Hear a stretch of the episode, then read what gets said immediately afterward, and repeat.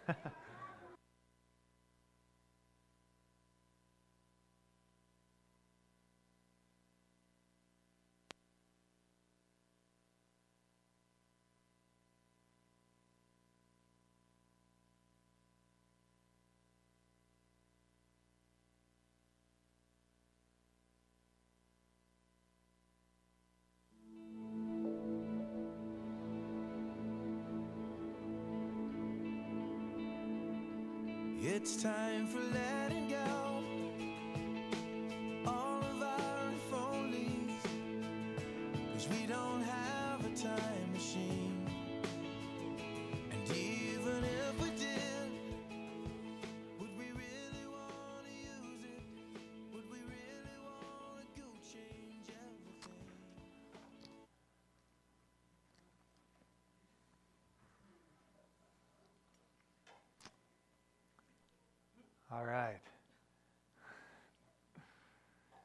Praise the Lord. Amen? Amen.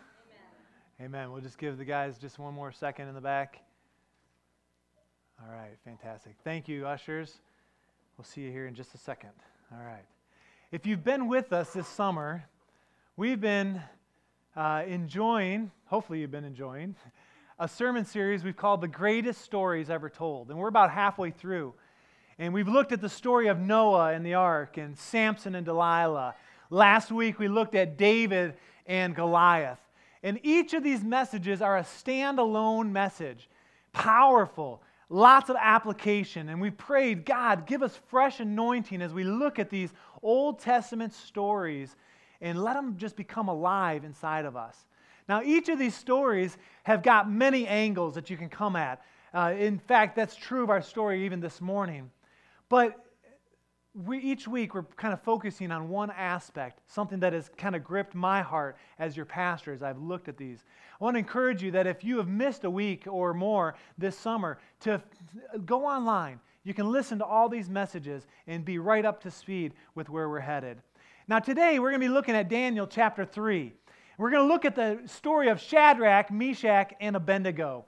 And uh, I have fond memories of a kid when I was in in uh, elementary uh, of a camp, a camp service. We had a big African American. Uh, his name was Reggie Dabbs. Anybody heard of Reggie Dabbs, He's the evangelist? There's like three or four of us that have. Okay.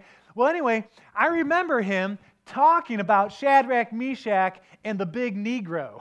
and, uh, and, and I remember that he talked about, you know, following God and are you willing to die for God? And I remember standing up as a young kid at the altar and saying, God, I'll die for you. And coming home and telling my parents. And, and that was a pretty significant moment in my life. And then as I was preparing this week, I was sharing, uh, you know, hey, I'm, I'm studying Shadrach, Meshach, and Abednego, and I was sharing with some, some people. And uh, Melissa, our worship leader, said, Pastor, you've got to use the clip from Rack, Shack, and Benny but I have bad news. We're not going there, okay? And, uh, and so you're familiar with the story. And uh, we're familiar with the, under, the understanding of Shadrach, Meshach, and Abednego in the fiery furnace. And we are going to take a look, some history stuff that kind of came up to that. We're going to look at the story. But what I want you to know is like all these stories, we are not just reading a fairy tale this morning, it's a real life happened. It's in the Bible. In fact, if it wasn't in the Bible, we'd say, I'm not so sure. That, that might not be true. But this story is absolutely true, and it has lots of potential to minister to our hearts if we allow it to do so. Amen? And so we're going we're to dive in and look at this story of Shadrach, Meshach, and Abednego. Abednego. Well, last week we talked, the last couple weeks, we've been talking about the Philistines, who were the powerhouse um, that were the greatest military threat uh, to Israel back in about 1200 BC. And, uh, and it was, we understood that God's people were, were the Israelites. And uh, these Philistines, and not only in Samson's life, but also in David's life, that was the greatest threat. Well, 600 years later, fast forward, now it's approximately 600 BC. It's not the Philistines that are causing trouble, but now it's the Babylonians. And in Daniel chapter 1, I want you to turn with me there, uh, we understand that uh, that the Babylonians and the king of Babylon, King Nebuchadnezzar, comes in and he takes over the king of Judah, and then they take all these things back to Babylon.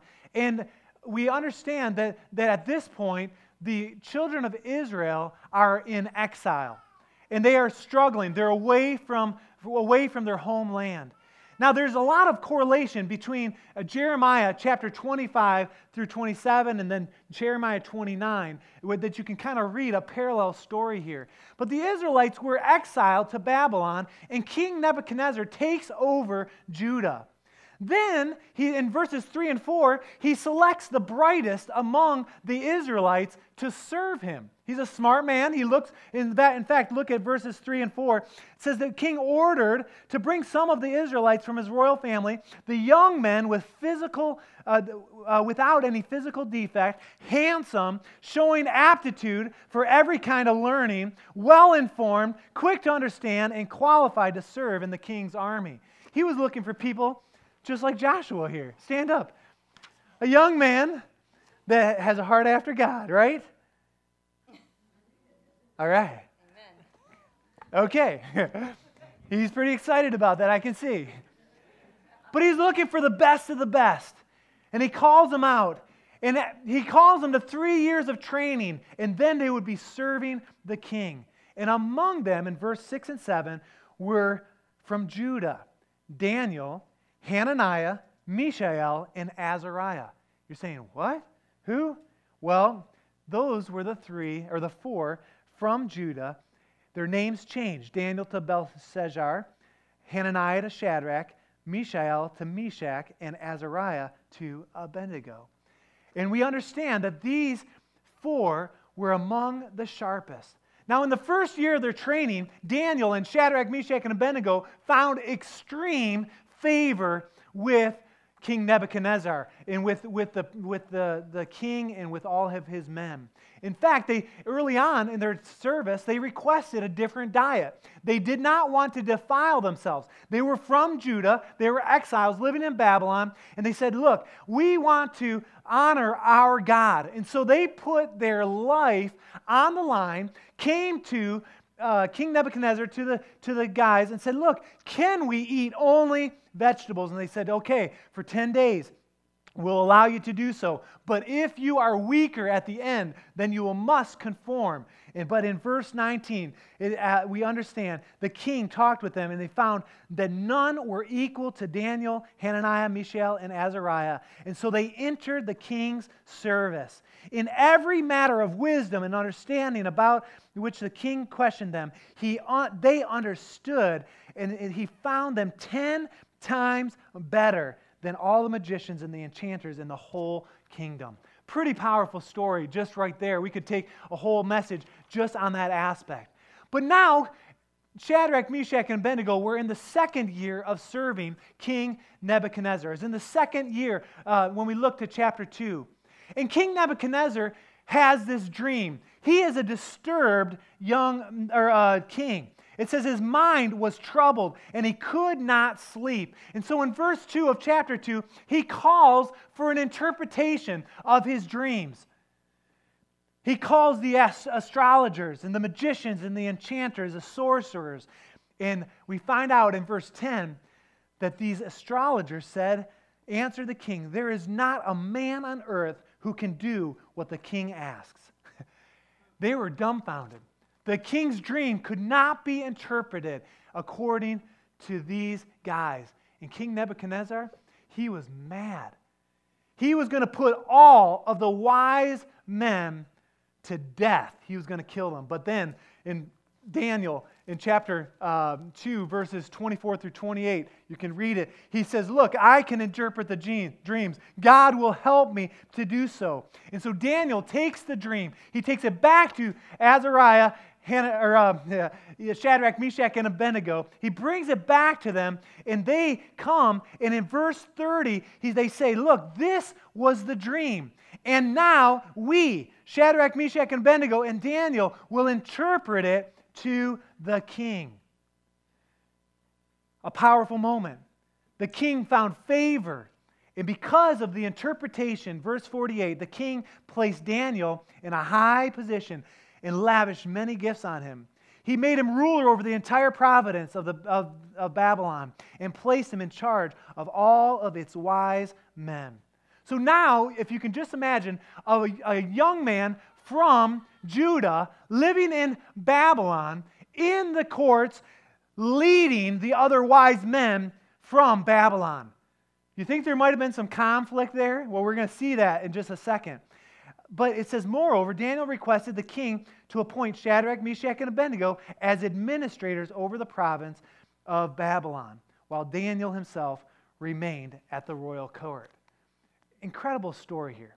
And then we move in to chapter 3, where King Nebuchadnezzar, full of himself, he builds a ginormous idol 90 feet tall, 9 feet wide. As I tried to sit and to imagine what that was like, I looked it up online, and there just happens to be a 90 foot statue in the Rockies. And let's go ahead and look at this here. It's a 90 foot statue. It's called Our Lady of the Rockies. Uh, has anyone ever been there, seen that, heard of it? I had never. And look at the little guy at the end. And not only was it a statue, but it was built of gold the amount of money and the amount of time it would take to build a statue like that is enormous. And then King Nebuchadnezzar, he commands everyone at the sound of the trumpet to bow and to worship. Now we know that Daniel, Shadrach, Meshach, and Abednego, they were not about to defile themselves. If they wouldn't even eat the food, they're not going to bow to some false idol. And remember what I said those astrologers, those enchanters, those, uh, those that were going to be executed, they should have been thankful for Daniel, but they weren't. They must have been embarrassed, wanting revenge, because look at chapter 3, verse 8. It says, At this time, some astrologers came forward and denounced the Jews. They said, This is our chance. We're going to get these guys. And so they came to King Nebuchadnezzar. Oh, king, live forever. They're buttering them up. Have you, you have re- issued a decree that everyone who hears the sound of the horn must fall down and worship the image of gold. And that whoever does not fall down and worship will be thrown into the blazing furnace. And then they tattle on Shadrach, Meshach, and Abednego. They said, But there are some Jews who you have set over the affairs of the province of Babylon. Shadrach, Meshach, and Abednego, who pay no attention to you, O king. They neither serve your gods nor worship the image of gold you have set up.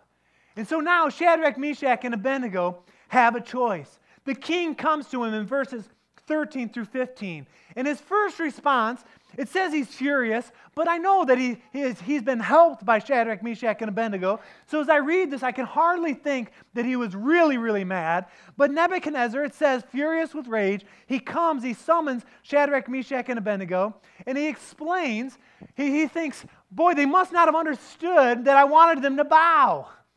And he stands and he say, before them, he says, Look, why would this be? Why wouldn't you? Um, when, the, when the trumpet blows, you're supposed to bow and worship. And then Shadrach, Meshach, and Abednego in verses 16, 17, and 18, listen to what Shadrach, Meshach, and Abednego, they replied to the king. Listen, O Nebuchadnezzar, we do not need to defend ourselves before you in this matter. If we are thrown into the blazing furnace, the God we serve is able to save us from it, and he will rescue us from your hand, O king. But even if he does not, we want you to know, O king, that we will not serve your gods or worship the image of gold that you have set up. Now, there's some encouragement that we find. You say, well, well first of all, you say, why would they have such a, a, a determination to, to be true to their God of Judah or to the God of Israel? Well, in Jeremiah, like I mentioned before, in chapters 25 through, through 27, and then chapter 29 as well, as they were exiled to Babylon, the prophet Jeremiah said, Look, you are called to serve in that circumstance. They were promised of restor- the restoration of Israel. So they looked forward to a time when Israel would be reestablished. But then there was a firm you read through these chapters, a firm command not to bow down to other gods, to false idols. And so that's why they could say with confidence look, if we're thrown into the fiery furnace, God will save us. And if He doesn't, we, uh, that's okay as well. And they stood there. And then in verse 19, King Nebuchadnezzar was furious. I think a little more upset than the first time with Shadrach, Meshach, and Abednego. And his attitude toward them changed. So there was a change in his attitude. He ordered the furnace to be heated up seven times hotter. He grabbed his greatest soldiers to bind up Shadrach, Meshach, and Abednego and to throw them in the fire. And as you read through the verses there, the, the, the soldiers that threw them into the fire were killed by the heat that came off of the fire. And Shadrach, Meshach, and Abednego now are in the fire. Verse 25, uh, it says here, it says, Now King Nebuchadnezzar leaped to his feet and in amazement, he asked his advisors, Weren't there three men that were tied up and thrown into the fire? And they're like, Well, I think so. Certainly, O king. And in verse 25, he says, Look, I see four men walking around in the fire, unbound, unharmed, and the fourth looks like the Son of God. And so Nebuchadnezzar, he comes out and he yells into the fire, Shadrach, Meshach, Abednego, come on out. And in verses 26 and through 27, we see that Shadrach, Meshach, and Abednego come out of the fire. It says they saw that the fire had not harmed their bodies, nor was the hair on their heads singed. Their robes were not scorched, and there was no smell of fire on them. God had performed an incredible miracle, supernatural favor for Shadrach, Meshach, and Abednego. And in verse 30, the result of that is that the king promoted Shadrach, Meshach, and Abednego. He said, Look, you will honor the God of Shadrach, Meshach, and Abednego. And God receives the glory in that story. Amen? Now, what gripped me about this story, especially, is the confidence that Shadrach, Meshach, and Abednego had. Extraordinary, super confidence. Where did it come from? Certainly, they had a, a, history of trusting God. They put God on the line with their diet. They put God on the line saying, Look, our God can help um, to interpret the dreams of the king. But for Shadrach, Meshach, and Abednego, there was a deep trust in God. There was, of course, the prophet Jeremiah, his encouragement. But for Shadrach, Meshach, and Abednego, there wasn't any arrogance. It wasn't foolish on their part to put God on the line. It wasn't like they were playing some sort of game with the king. Their confidence in the Lord was like David's confidence. In, uh, in Psalm chapter 71, verse 5, listen to what it says here. David saying, For you have been my hope, O sovereign Lord, my confidence since my youth. Their confidence was like Solomon, where we read in Proverbs chapter 3, verses 25 and 26. It says, This is Solomon, have no fear of sudden disaster or the ruin that overtakes the wicked, for the Lord will be your confidence and will keep your foot from being snared. Shadrach, Meshach, and Abednego, they would have heard the words of Isaiah in Isaiah 32, verse 17, which says this says the fruit of the righteousness of righteousness will be peace. The effect of righteousness, standing for what's right, will be quietness and confidence forever. And of course, we just mentioned Jeremiah before, but they would have heard the, the, the, their prophet Jeremiah in chapter 17 that would these words would have rang true in their minds. Verses 7 and 8 says, But blessed is the man who trusts in the Lord, whose confidence is in him. He will be like a tree planted by water that sends out its roots by the stream. It does not fear when heat comes, literally. its leaves are always green. It has no worries in the year of drought and never fails to bear fruit. Their confidence was a deep trust in God. There was no fear, no worry. And what I love about this story is that Shadrach, Meshach, and Abednego, they were not confident in their own ability. They didn't come up with some sort of scheme saying, hey, we'll spray ourselves with something that will keep us from being burned up in the fire. There was nothing about themselves that would have saved them from the fire. And how many times today, though, in our own lives, do we rely on our own strength? We're facing a situation we're saying, well, how can I make it happen? What could I do to put A, B, and C together? How many of us rely on our own strength?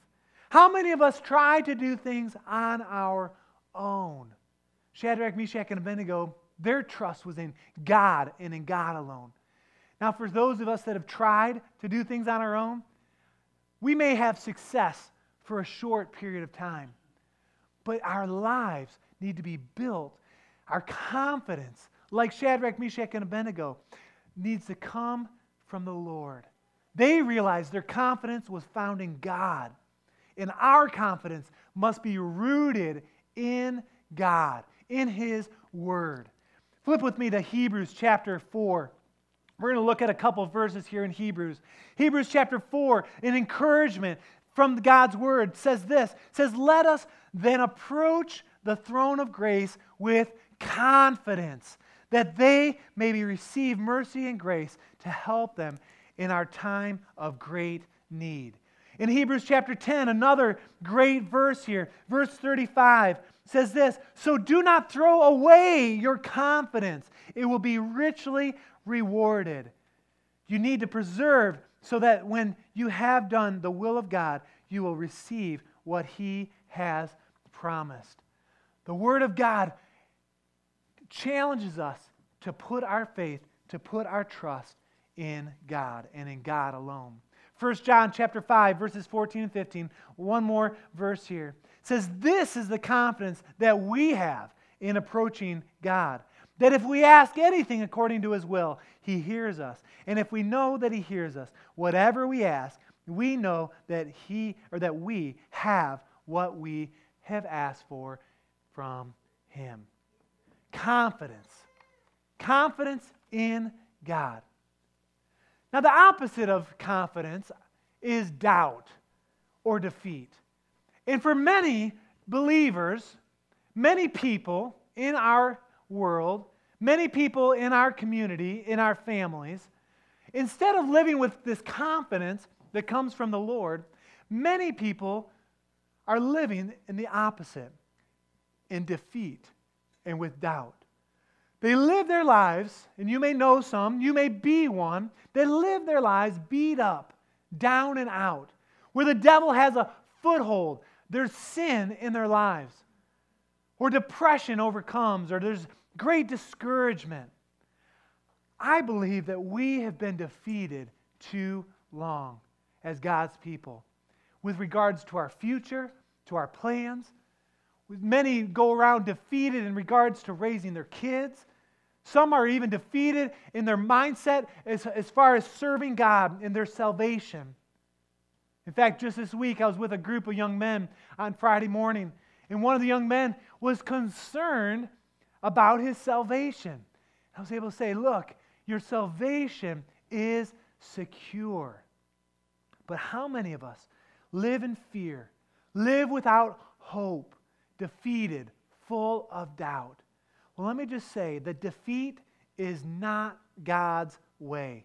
He wants us to live in confidence. And I know that to be true in my life. And I know that to be true about God's Word. He has filled His Word with over 7,000 promises for you and for me. We can read God's Word and claim those things in our lives, and we can live in confidence. Shadrach, Meshach, and Abednego, they had incredible supernatural confidence. But you know what? When I look at their story, it wasn't a foolish or uh, you know some kind of arrogance. They also understood the sovereignty of God. In verses 16 through 18, I want to look at those verses in Daniel again. Turn with me to Daniel chapter 3 and look at the response that Shadrach, Meshach, and Abednego had.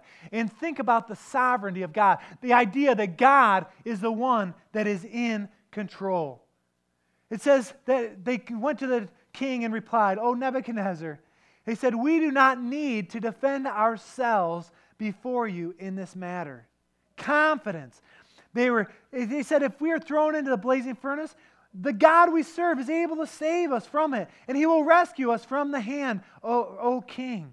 But then look at verse 18. It says, But even if he does not, we want you to know, O king, that we will not serve your gods or worship the images of gold that you have set up. They said, even if God doesn't come through, even if it's not God's plan to save us, to, to protect us at this moment, our trust, our hope is in the Lord, and we have nothing to fear. Talk about trusting God. I love what it says in, in Proverbs chapter 3, verse 5, a verse that has been embedded in my heart since I was a young, young boy. It says to trust in the Lord with all your heart. Lean not on your own understanding. If you know the rest, it says, In all your ways, acknowledge him, and he will make your path straight. I love what it says in Psalm 118, verse 8, that it is better to take refuge in the Lord than to trust in a man. We are to put our trust in God. We can trust God with our future, with our plans. We can trust God with our money. We can trust God with our kids, with our salvation. As a church body, we can trust God with the future, with the vision that He has for us. How many know that we can trust God as we share our faith in our community, with our neighbors and with our relatives, with our friends, in our witnessing? We can stand up and be bold. We can be confident that God is going to help us. We can be confident that wherever we are, we can live with integrity. We can be confident in our business. We can be confident wherever we go. Now, this confidence is not a false hope, it's a confidence rooted in Christ, in God Almighty. It's the idea that we can do all things together or for, uh, through Christ who gives us strength. It's the idea that all things work together for the good of those who are loved and who are called according to his purpose. And the result of this confidence that I would love, if I could, I'd bottle it up and inject into each and every one of us. The, the result is assurance, it's hope, it's great trust in God. I want to look at one final verse as, I, as we wrap up this morning. Psalm chapter 46. Why don't you turn there with me? Psalm chapter 46 starts off and it says this. It says, God is our, is our refuge and our strength, an ever present help in trouble. Do you think Shadrach, Meshach, and Abednego were familiar with those words from 600 years before? I believe they, they were. I believe that Shadrach, Meshach, and Abednego may have repeated the, this exact psalm as they were facing the fiery furnace. He says, God is our refuge and strength and ever present help in trouble. And they're saying, God, we're in trouble. But listen to verse 2. It says, Therefore, we will not fear. Though the earth give way and the mountains fall into the heart of the sea, even though the furnace is blazing seven times hotter, though the waters roar and foam and the mountains quake with a surging. Wow. There was no fear. God is their refuge. God is their strength. God is the one that they, they, they could put their hope and their help in. The idea here is that they are the head and not the tail. They are the ones that are above and not beneath. That they could do all things through Christ. Although Christ wasn't on the scene yet, all things through God. They were confident in who they were. And we can live our lives confident in who we are. We are God's chosen people, a royal priesthood, First Peter says, chapter 2, a holy nation, a peculiar people, yeah? Called by him. And Jesus is able to meet us right where we are. In our deepest trials, in our most troubling times, Jesus is the same yesterday, today, and forever. He loves us, and He wants you to live in confidence. I'm going to ask Melissa to come back, and I want you just to consider here in these moments the way that you've been living your life. And there's a lot of different areas we could look at in regards to confidence.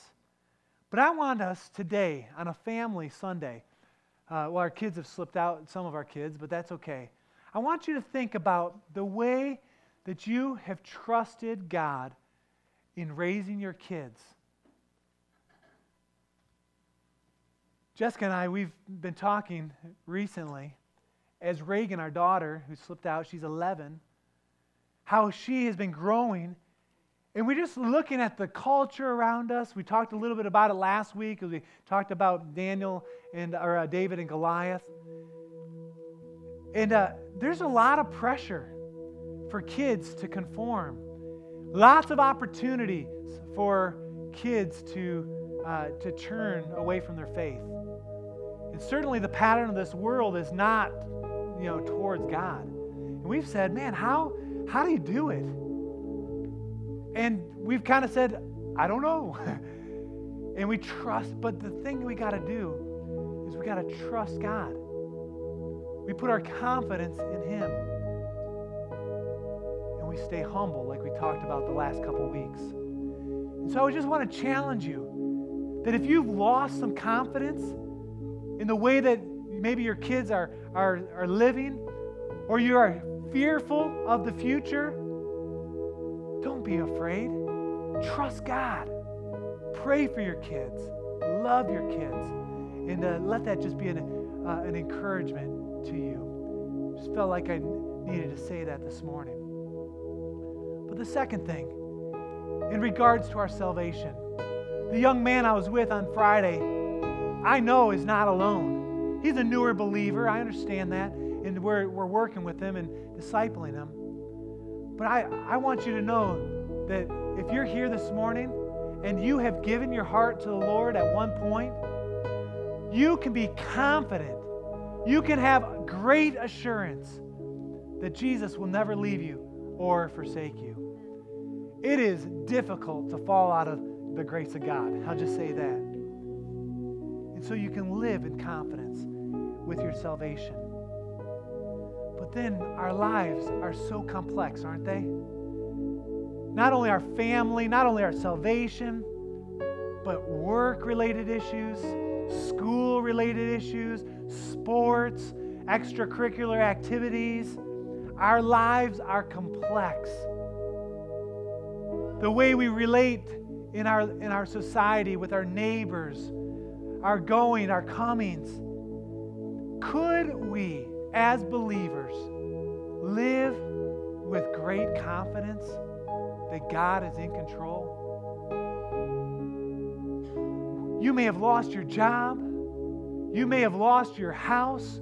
You may have lost almost everything. But can you be confident the fact that God is in control? You may be here this morning and struggling with an area of sin in your life where maybe the devil has a, a grip, a hold. Could you be confident in God's amazing grace to forgive you, first of all? But then to be confident that you can live victorious, free from sin? I believe God wants to inject us all with a supernatural great confidence in who He is. Whether you're a young person here or to the oldest among us, you may have lost confidence over the years. Maybe at one point you served the Lord with great tenacity and things have slipped and, and, uh, and fallen. But this morning, God wants to remind you that you can't do it without Him. And He wants to remind you that He is in control. And so we can trust Him, like the psalmist said God is my refuge, my strength. Though the earth give way, I will trust him. And God wants us to live in his trust. I want you to close your eyes and bow your head. It's very possible that you showed up this morning and you've never given your heart to, to the Lord. You've never received Jesus as your personal Savior. And I'll tell you, that's where it really starts. And if you're here this morning and you've never given your heart to the Lord, don't leave here without receiving Jesus as your personal Savior. If that's you and you are here and you're saying, That's me, Pastor, pray for me. I don't want to embarrass you, but I do want to know is there anyone here that would say yes to Jesus this morning in that way? Just slip up your hand right where you are, saying, Yeah, that's me. I want to know for sure that if I were to die today, that I would live forever in heaven. Anyone at all? Just slip up your hand. Yeah. One young man. Anyone else? Anyone else saying, Yep, that's me. Touch my heart. Me. There are several guests here today that I don't know personally. And I just want to say if, if you're here today and you don't know Jesus, if you're here as a, as a relative or a friend or just coming in for, for the holiday, uh, don't leave this place without making sure that you know Jesus as your Savior. Now, if I could have your eyes for the rest of you, for everybody. I want us to leave today with an assurance, with a hope that God has not left us, that God has not forgotten us in our circumstances. I want us to leave today with great confidence in who God is. And if you believe in your heart that Jesus wants to help you, that Jesus wants to help you in whatever area of life. It could be in raising kids, it could be in your finances, it could be in business, it could be with a sickness or an illness. And you're saying, God, I believe that you have a plan for me. If that's the way you want to live your life, I want you to stand to your feet with confidence. And we're going to pray a closing prayer and just ask God to inject us with this kind of confidence that we can be for sure, that we can know without a shadow of doubt that God is for us and not against us. So if that's you, I just want to invite you to stand, and we're going to have a closing prayer here. And let me just pray for those that are standing. Lord, I pray, God, that you would put your hand upon our lives. Lord, that in this, these moments, God, as we understand that we are to trust you no matter what. In our finances, when things are tight, Lord, we trust you. Lord, in our business, we trust you. In raising our kids, Lord, we trust you. In our, in our school, we trust you. In our homework and in our sports, Lord, we trust you. Our confidence is in you. Lord, I pray. And God, I just pray that you would surround us, each and every one of us, God, with your supernatural confidence. Lord, that we would understand that you are for us and not against us. Lord, that we are the head and not the tail. We are above, not beneath, because of who you are in us. And God, I pray as we leave here today that you would go before us and behind us and keep us mindful of your grace and of your mercy in our lives. We thank you. Pray all these things in Jesus' name. And all God's people said, Amen. Amen. God is good. If you need prayer for anything specific, want to be anointed with oil, the altars are open. Jessica and I will stay. Some of the elders will stay. We want to encourage you. If you are come saying, I, I want to be prayed for, let's stand together. Otherwise, go in the grace of God and enjoy your day. Get down to the to uh, Pomona Park or get down to the grandstand tonight for the other concert and uh, enjoy fellowship together. God bless you. Go in the grace of God. If you need prayer, we will stay as long as you need to pray. Amen.